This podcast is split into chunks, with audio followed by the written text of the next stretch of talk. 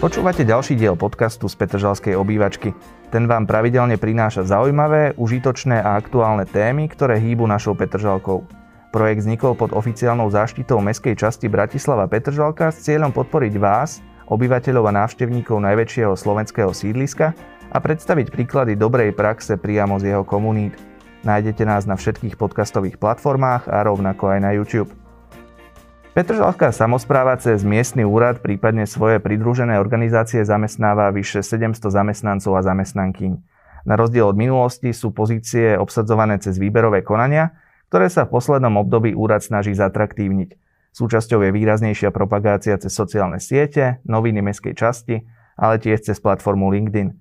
Nielen o HR trendoch v Petržalke, ale tiež na celoslovenskom pracovnom trhu sa dnes budeme rozprávať s mojimi hostkami, ktorými sú Marcela Zacharová z miestneho úradu Petržalka. Vitaj. Ďakujem. A taktiež pani Nikola Richterová, PR manažérka a hovorkyňa spoločnosti Profesia. Vitajte. Ďakujem. Poďme teda hneď na to. Ja už som aj naznačil, vyše 700 zamestnancov zamestnáva Petržalka cez svoje organizácie. Rozmen to, prosím ťa, Marcelka, na drobné. Tak 700 vyzerá dosť veľa, ale z toho je veľká časť zamestnancov materských škôl, to je asi 450. Tam patria aj zamestnanci školských jedální a teda aj pedagogickí zamestnanci. Potom veľkú časť tvoria tí ľudia, ktorých môžete vidieť v teréne, teda tí, ktorí sa starajú o údržbu, zelenie a teda tie priestory v mestskej časti, a tých je asi 130. A zamestnancov úradníkov na úrade zvyšných je asi okolo 190. OK, ďakujeme za takéto priblíženie. Tie jednotlivé pozície sú obsadzované aj prostredníctvom portálu Profesia, tam zverejňujeme teda tie naše ponuky. Vnímate možno aj okrem Petržalky nejaké ďalšie samosprávy, prípadne orgány štátnej správy, ktoré s vami spolupracujú? Určite áno. Ako my máme normálne rozdelené niekoľko odvetví, samosprávu a verejnú správu máme zvlášť, takže určite keď príde nejaký uchádzač, ktorý vie, že chce hľadať pracovné miesto práve v tejto sfére, tak si to vie normálne nájsť a určite mu teda odporúčame aj takéto vyhľadávanie teda vyskúšať. Tých ponúk je ročne niekoľko. Poďme teda späť k číslam. Aké sú štatistiky Petržalky, čo sa týka zverejnených ponúk za tie posledné roky? No, my zverejňujeme ponuky asi od minulého roku tak aktívne, že sme pristúpili k tomu, že zverejňujeme takmer všetky pracovné ponuky cez Profesiu a potom na našich sieťach ďalších. My sme nakúpili okolo 150 tých vlastne prístupov na Profesiu za rok. Tak tie minieme asi tak zhruba. A čo sa týka celoslovenského trhu, ako je na tom Profesia? Možno také zaujímavé čísla pre našich poslucháčov a divákov. Čo sa aktuálne deje na trhu práce? Áno, tak. Dá sa povedať, že momentálne však prišla pandémia, takže ten rok 2020 bol taký naozaj šokujúci a dá sa povedať, že aj ľudia boli vystrašení, lebo naozaj tých pracovných ponúk bolo rekordne málo. Ale treba povedať, že tá situácia sa už veľmi zmenila a naopak rok 2021 priniesol zase opačný rekord, lebo bolo najviac pracovných ponúk. Profesia má 25 rokov tento rok a hneď január 2022 priniesol rekord v počte pracovných ponúk.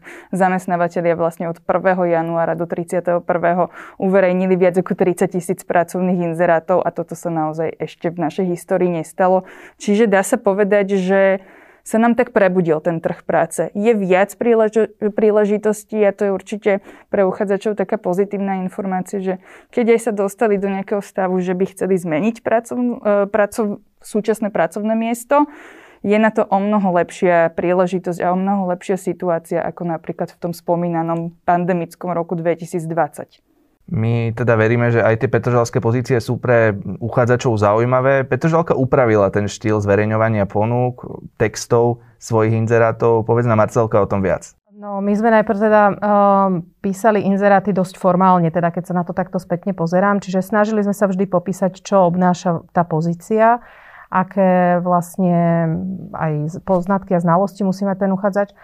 A vychádzali sme vždy z našich oficiálnych dokumentov. No ale potom sme vlastne dostávali spätnú väzbu na to, že teda inzeráty bývajú dosť formálne a teda možno to poďme skúsiť cez nejakým priblíženia, také ľudskejšie popísanie toho, čo vlastne ten každodenný deň takého úradníka by mohol priniesť. Tak sme vlastne zmenili ten text, tá štruktúra zhruba zostala tá istá, ale teda pridali sme časť, ktorá sa týka takého popisu bežného dňa.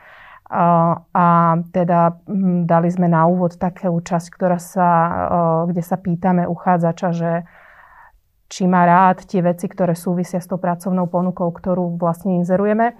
A na to nám teda ľudia veľmi pozitívne reagujú aj na pracovných pohovoroch, keď sa potom pýtame, čo bola ich motivácia sa uchádzať o túto prácu, tak uvádzajú veľakrát aj to, že ako bola napísaná tá pracovná ponuka, že bola veľmi takým ľudským jazykom a tak zrozumiteľne a príjemne napísaná. Čiže dostávajú na to veľmi dobré spätné väzby takéto.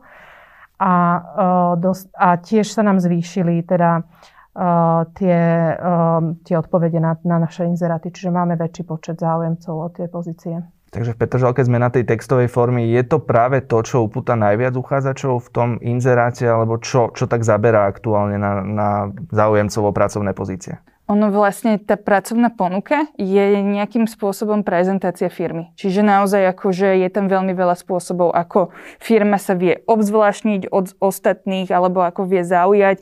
Jedna z tých možností je práve aj voľba toho jazyka alebo štýlu, ako prezentuje sa tá pracovná ponuka. Niektoré firmy napríklad volia také, že vtipne pomenúvajú pracovné pozície. Toto sú tiež také spôsoby, akým my sa snažia možno že zaujať uchádzačov viac.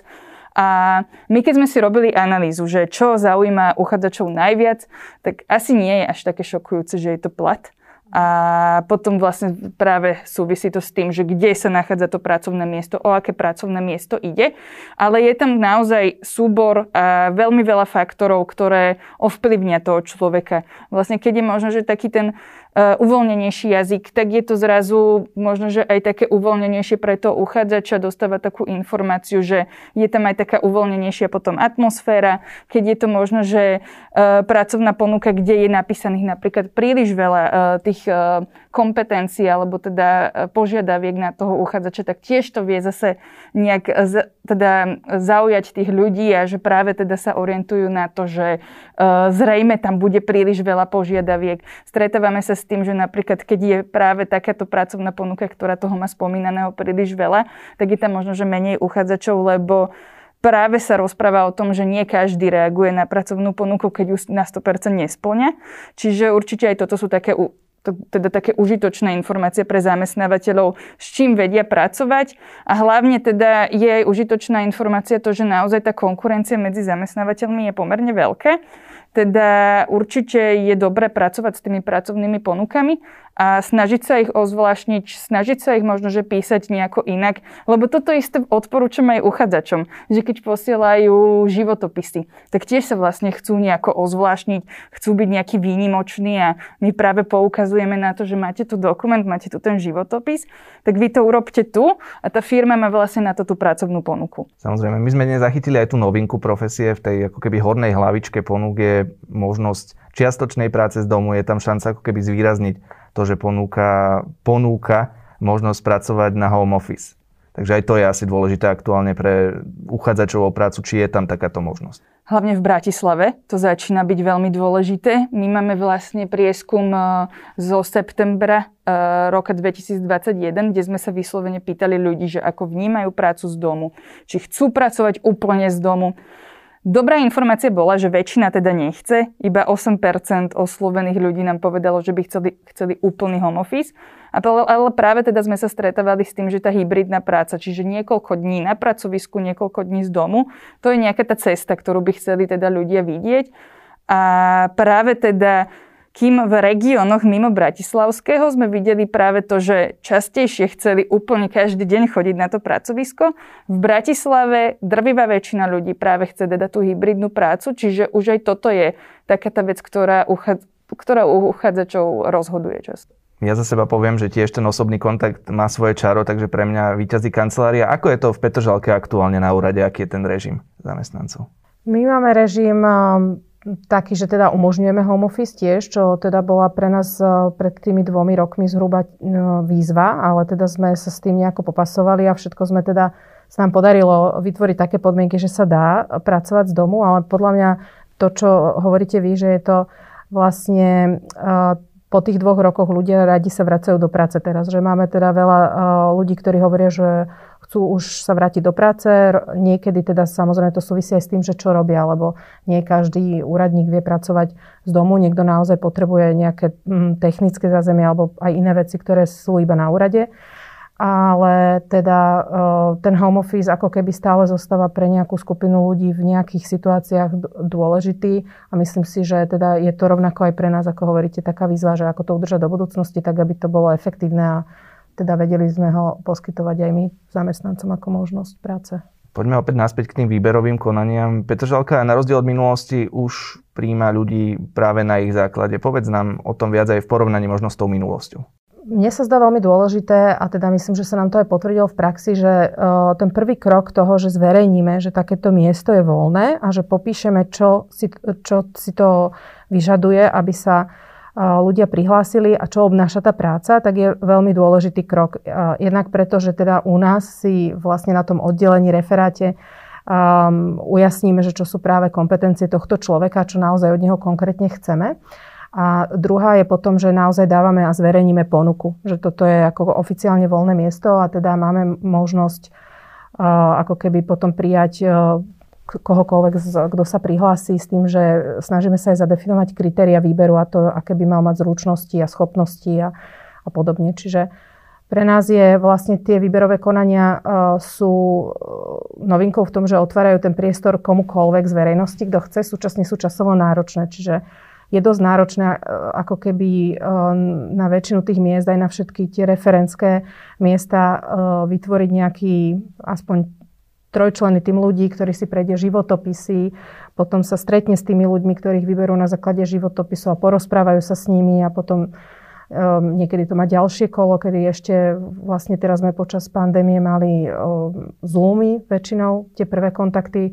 Potom ale samozrejme sme chceli aj osobný kontakt, takže sme sa vlastne stretávali s tými ľuďmi. A toto všetko je nejaký čas, ktorý je navyše aj pre tých kolegov, pretože my sa teda snažíme, aby v tom tíme, ktorý vyberá ľudí, boli vždy zastúpení aj odborníci na tú danú oblasť, teda kolegovia, ktorí odborne ovládajú ten obsah práce, aby tam vždy bol nejaký najlepšie priamy nadriadený tej pozície, ktorú obsadzujeme.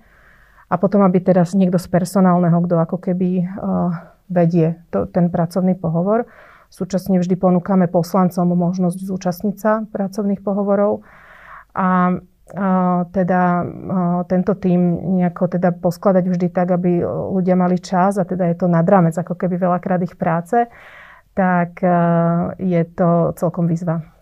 Takže ako sme už aj vraveli, tak zaujímavejšie inzeráty, zaujímavejšie výberové konania a samozrejme aj zaujímavé platy. Petržalke výhodou to, že sa nejde úplne podľa tabuliek. Snažíme sa si sledovať, aký je trend na trhu. Možno podľa toho, teda, ako sú zverejnené iné inzeráty, aké sú platové podmienky uvádzané.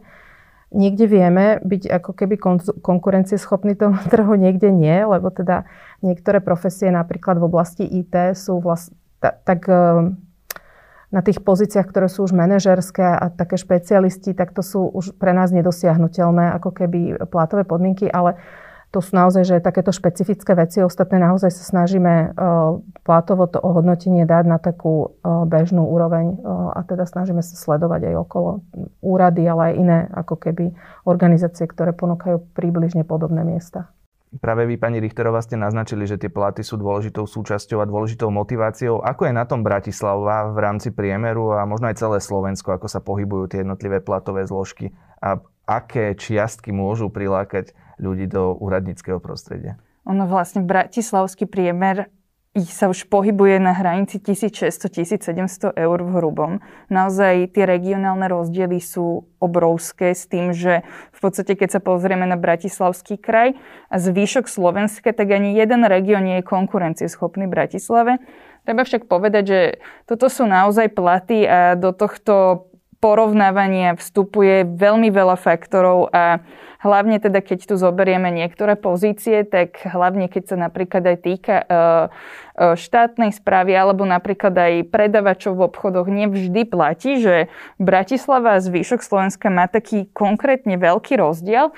Tie veľké rozdiely medzi Bratislavou a zvýškom Slovenska napríklad spôsobuje aj to, že v Bratislave je o mnoho vyšší podiel manažerských pozícií a to samozrejme zvyšuje.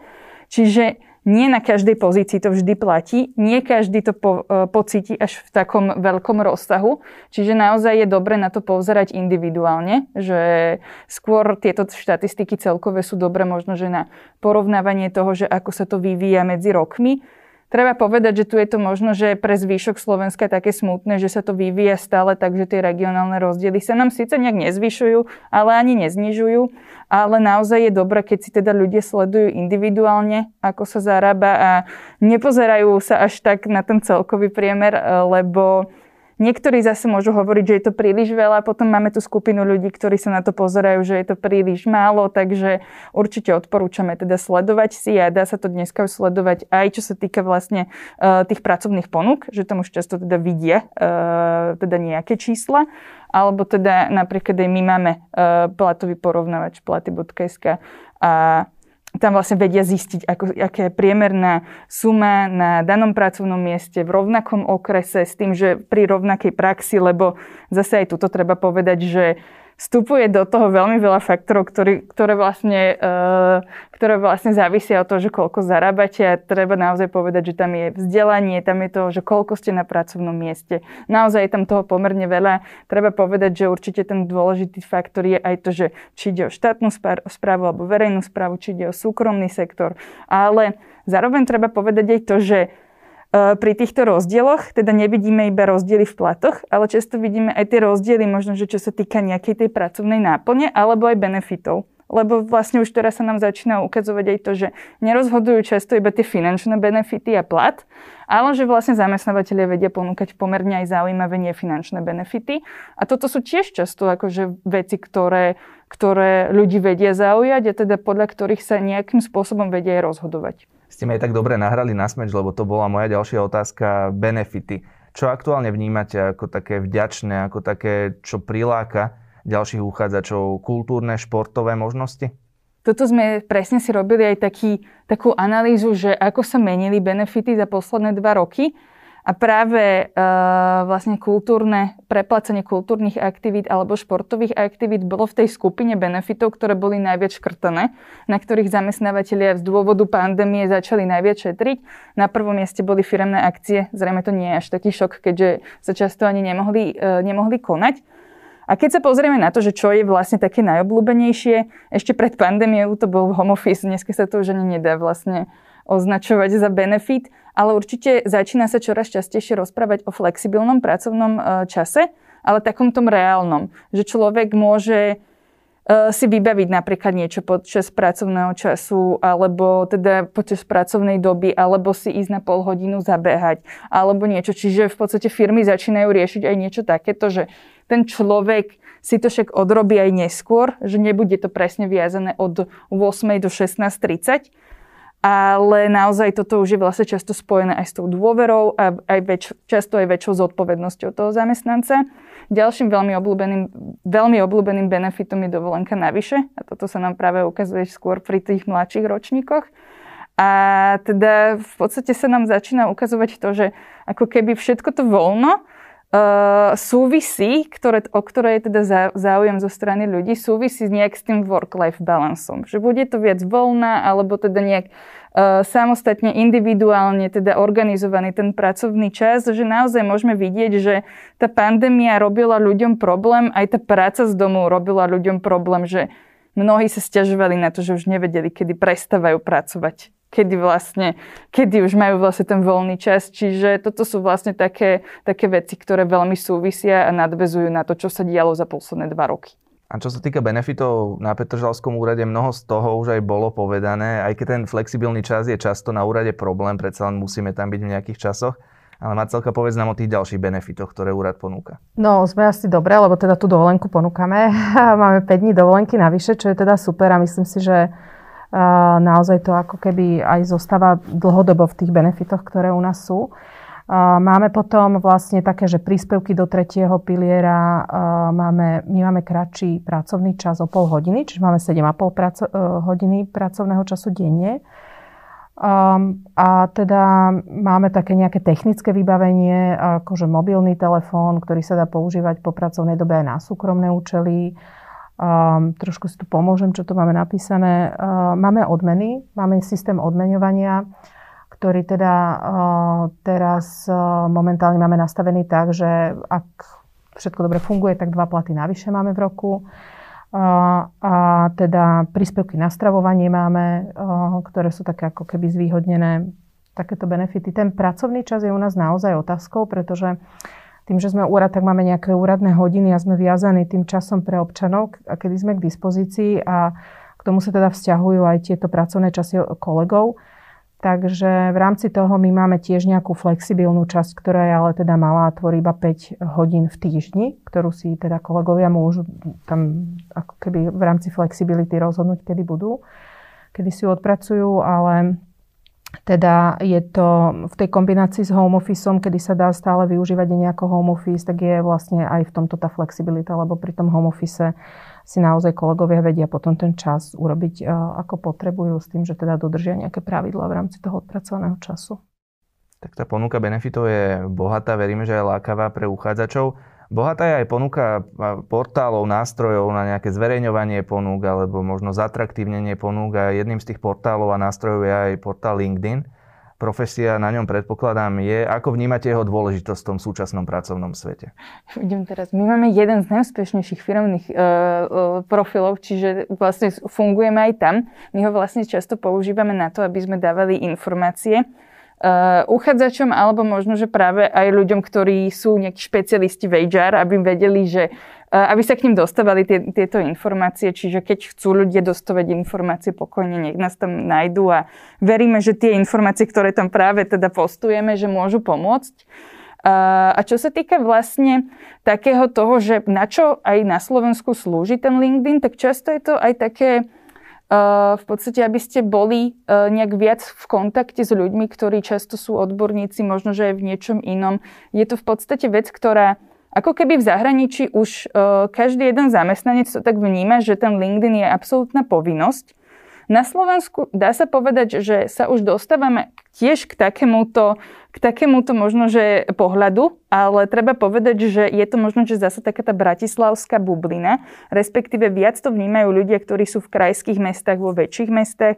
Keď sa pozrieme viac do tých regiónov, tam to až také teda zaužívané nie je, ale určite tá sebaprezentácia, či už prostredníctvom práve takto sociálnych sietí, že tam jednoducho ľudia budú sa nejak rozprávať, budú sa teda snažiť nejak komunikovať nielen o tom svojom osobnom živote, ako poznáme zo všeobecných sociálnych sietí, ale budú sa možno, že viac snažiť prezentovať aj cez to, čo robia. Nemusí byť vôbec zlá, môže ľudí veľa aj naučiť, aj čo sa týka možno, že potom budúcnosti, lebo často sa stretávame s tým, že napríklad aj na pracovných pohovoroch ľudia sa niekedy hanbia a príde im to zvláštne, že majú rozprávať o svojich významných nejakých vecí, ktoré dosiahli, a v podstate my aj v tomto sa tak snažíme možno podporiť ľudí, aby trošku nabrali to sebavedomie, viac sa rozprávali aj o tomto, možno, že sa pochválili niečím, možno, že iba poukázali na nejakú tému, ktorú dôležitú riešia. Ten LinkedIn môže byť zaujímavý kvôli tomu, že dostanú aj nejaké pohľady ďalších ľudí, dostanú tým pádom všestranný nejaký pohľad na veci, ale určite aj tie kontakty sú zaujímavé, lebo rozpráva sa stále častejšie tiež o tom, že keď prichádza uchádzač do nejakej firmy, nemusí byť vždy dôležité, iba to, samozrejme je to veľmi dôležité, to, čo vie, ale veľkým prínosom je aj to, že koho pozná, v akej komunite sa nachádza, lebo vie to veľmi ovplyvniť aj jeho pracovný náboj a jeho výkon. Určite. Na LinkedIne je už aj Petržalka od minulého roka, tí followery tam pomaličky pribúdajú, takže vnímaš, Marcela, asi aj ty význam tejto platformy. Hej. A ja v tomto vnímam aj veľmi fajn spoluprácu, že v rámci miestneho úradu teda máme možnosť byť v tíme, keď pripravujeme výberové konania aj s ľuďmi z komunikačného, ktorí naozaj že vedia, akým spôsobom oslovovať ľudí cez sociálne siete, lebo teda to je tiež naozaj nejaká zručnosť, ktorú treba mať. A ja som, a vlastne toto bolo aj nápomocné pri tom, keď sme prepracovávali ten text toho inzerátu, takže u nás je to tímová práca, ja som za to veľmi vďačná, že vlastne máme tam s kolegou, ktorými spolupracujeme na príprave toho celého. Ja možno len za komunikačný referát poviem, že sa učíme akoby ten výber príspevkov a rozlišovať, čo patrí na ktorú platformu, tak verím, že budeme aj na tejto platforme rásť. Ešte možno ďalšie trendy, aké sú portály, nástroje. Hovoríme často aj o tých podcastoch, ktoré pribúdajú. Sama Profesia má svoj podcast, takže aj to je asi jeden z nástrojov. Určite áno. My to vnímame, aj náš podcast, určite aj vy to tak vnímate, že v podstate aj pandémia nám tak rozširuje často tie online možnosti. A momentálne vidíme stále viac a viac možností, ako sa bližšie dostať k ľuďom. Podcasty sú určite taký ďalší spôsob, ako im prezentovať. Možno, že často je nejaké iné informácie. My sme tiež zvolili vlastne taký ten spôsob, že nebudeme im dávať iba informácie, ktoré my vnímame ako dôležité a že iba z toho nášho pohľadu, ale presne tam donesieme aj niekoho, kto bude v podstate takým našim konfrontovacím nejakým človekom a bude vlastne nejak nadväzovať na to, čo my rozprávame. Predsa len Profesia má viac dát. Ľudia, ktorých možno, že aj my voláme, alebo proste presne keď takto sme, tak vy máte viac skúseností z tých príkladov, ako to naozaj funguje. Čiže sú to často aj v tých podcastoch také komplexnejšie rozobraté témy, takže určite uchádzači alebo celkovo ľudia, ktorí chcú byť informovaní, sa vedia takýmto spôsobom dostať k veľmi zaujímavým, teda novým pohľadom na veci. A treba povedať, že v podstate tie podcasty dnes môžeme aj tak zaraďovať za nejaký spôsob sebavzdelávania. A my v Profesii stále hovoríme ľuďom, aby toto nepodceňovali, lebo to celoživotné vzdelávanie je veľmi dôležité a netrvá iba počas toho, kedy sme študenti, že naozaj to neplatí, že človek dostane diplom, spraví maturitnú skúšku a potom si povie, že už sa nemusím učiť. Učí sa človek celý život a čím skôr si to uvedomí, tak tým v podstate aj dlhšie bude vedieť z toho profitovať, lebo sa mu nemusí stať to, že lebo ten trh práce sa prirodzene mení. My tu rozprávame o tom, že automatizácia a tak ďalej a ľudia často z toho majú strach, ale to je jednoduchá tá prirodzená zmena, ktorá tu už bola aj predtým a iba tak postupne sa dostáva. Ale že jednoducho, keď človek sleduje tie trendy, nejakým spôsobom nasáva tie informácie, tak tým pádom menej riskuje to, že mu ujde ten vlak a že potom naozaj bude v tej situácii, že bude musieť ísť na nejakú rekvalifikáciu a bude to musieť riešiť takýmto veľmi radikálnym spôsobom. Poďme späť k pandémii, ktorá nás teda neteší, ale verme, že sa blíži k svojmu koncu. Aké trendy do pracovného trhu prinesie? Bude možno práve home office takou bežnou súčasťou pracovných prostredí alebo teda zamestnaní? My riešime, že home office nám zostane, aj keď nie v takej forme, ako ho dneska poznáme. My sme vlastne toto už aj rozoberali, že dosť predpokladáme, že to, čo dnes žijeme, je iba nejaká tá cesta k tomu, že spoznáme ešte, ako to celé nastaviť a ako to celé vlastne spraviť možno, že aj s tými pracoviskami tak, aby bolo čo najviac ľudí spokojných. Lebo momentálne sa teda rozprávame o tom, že je tá hybridná práca. Veľmi veľa firiem to ale nemá ešte definované, že ako si to vlastne predstavuje do budúcna, keď už vlastne tu nebudeme mať nejakú teda hrozbu nákazy a nevedia, že ako to bude fungovať najlepšie. Sú tu ľudia, ktorým vyhovuje home office veľmi. Sú tu ľudia, ktorým vyhovuje až natoľko, že nie sú ani ochotní chodiť do práce. A keď už prichádza potom zamestnávateľ, že už teda nariadi ten pravidelný príchod, tak môžu sa stretnúť teda s tou odozvou, že oni sa už nechcú tam vrátiť. Stretli sme sa aj s takými prípadmi, že potom si ľudia hľadali už novú prácu kvôli tomuto. Ale sú tu teda aj ľudia, ktorým už nevyhovuje zase tá práca z domu úplne. A určite je teda ešte toto veľká taká výzva pre firmy. Aby aj pochopili, že keď majú ľudí, ktorí možno, že ani tak už nevidia ten prínos z tej kancelárie, takže čo tam zmeniť? Možno, že čo ešte, ako to celé nastaviť, ako nastaviť tie procesy, ako možno nastaviť aj tie procesy z hľadiska manažérov, lebo to vedenie na diaľku je absolútne iné, ako keď ten človek jednoducho je s tým svojim podriadeným v každodennom kontakte. Čiže my iba naozaj poukazujeme na to, že možno, že je to aj taký ten upokojujúca informácia pre ďalších ľudí, že toto je iba nejaká fáza zmeny. Že my naozaj predpokladáme, že pre zamestnávateľov je to ešte taká vec, že sa to bude iba nastavovať a opäť predpokladáme, že to bude individuálne. Lebo treba povedať, že sú tu zamestnávateľia, ktorí možno, že majú mladších ľudí, môžeme teda spomenúť reklamné agentúry, kde často ten vekový priemer sa nachádza okolo 30 rokov. Potom tu máme zamestnávateľov, ktorí majú zase úplne iný typ zamestnancov. a je dobré, keď to teda firmy riešia individuálne podľa potrieb svojich ľudí. Asi tá situácia je rovnaká aj u nás v Petržalke. Na našom referáte komunikácie možno mladšia generácia, na tých ďalších referátoch staršia generácia, bolo to asi o zvykaní si na Zoom, rôzne iné nástroje či home office. Áno, presne tak. Podľa mňa to je aj jeden z tých kritérií, prečo ľudia chcú zostať alebo nechcú zostať, súvisí to s tým zručnosťami, ako si vedia vlastne tieto technické veci prispôsobiť, ako s nimi vedia pracovať. Plus tam vstupuje veľký rozmer spolupráce, lebo tá spolupráca z domu je zložitejšia, veľa viac času strávite na telefóne a všetko trvá trochu dlhšie. Čiže v tomto naozaj, že aj ten druh práce, ako keby keď si plánujeme home office, tak sa bavíme o tom, že teda kolega si zoberie home office na 1-2 dní v týždni, spracuje si nejakú administratívu, na ktorú nepotrebuje nejakú spoluprácu, komunikáciu s kolegami, ale potom sa naozaj potrebuje vrátiť do práce a riešiť tie veci tak, aby mal možnosť s nimi to prediskutovať a prípadne aj nejaké technické veci ešte doriešiť. Čiže máme to tak podobne. OK, poďme v závere na to, čím sme začali, teda výberové konania. Predstavte si hypotetickú situáciu, príjmanie úradníka do úradníckych radov. Aké tri vlastnosti by mu v dnešnej ťažkej, náročnej dobe nemali chýbať? Pre nás je dosť dôležité to, aby ten človek, ktorý k nám prichádza, mal naozaj, nazvime to, proklientský prístup alebo nejakú ochotu vychádzať v ústretí občanov, lebo mohli by sme ich vnímať ako klientov nášho úradu. A takže je veľmi dôležité, aby ten človek bol nastavený v rámci tej ochoty a proklientského prístupu. Podľa všetkého nám vychádza teda, že je veľmi dôležitá samozrejme, že zodpovednosť. To, ako vlastne zodpovedne pristupuje k tej svojej práci a s tým súvisí aj odbornosť, že naozaj rozhodnutia a všetky ostatné veci, ktoré robí vo svojej práci, že naozaj postaví na odbornom prístupe a nejakej znalosti toho, čo robí, hej, alebo čo by mal robiť.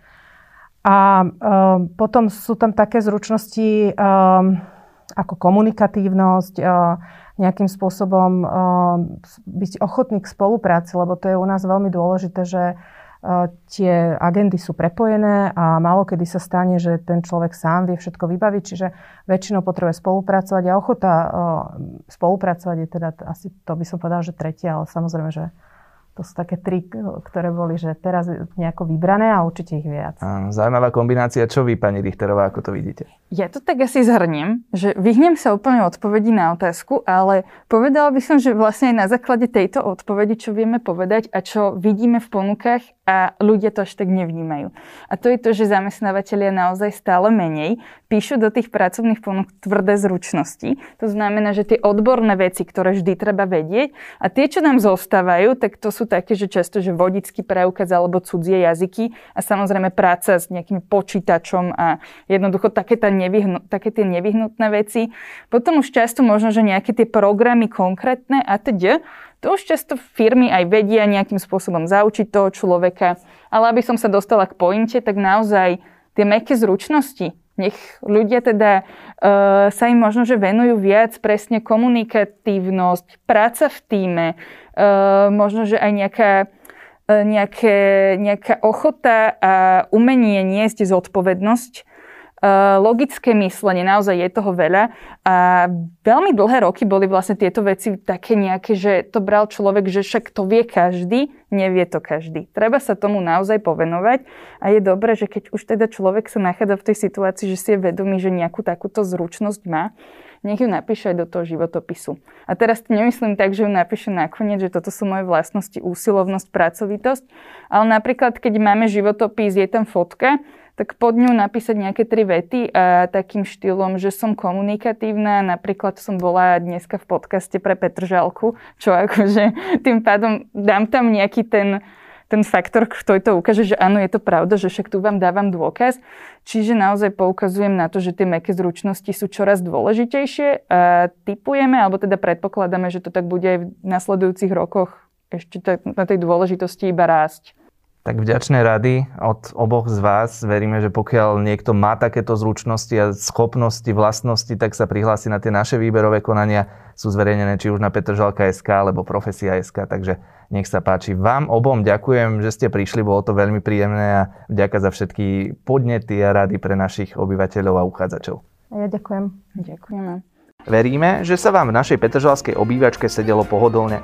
Ak sa vám dnešný diel podcastu z Petržalskej obývačky páčil, neváhajte nám dať odber vo vašej obľúbenej podcastovej aplikácii alebo na YouTube. V mene mestskej časti Bratislava Petržalka vám ďakujeme, že sa zaujímate o veci verejné spolu s nami.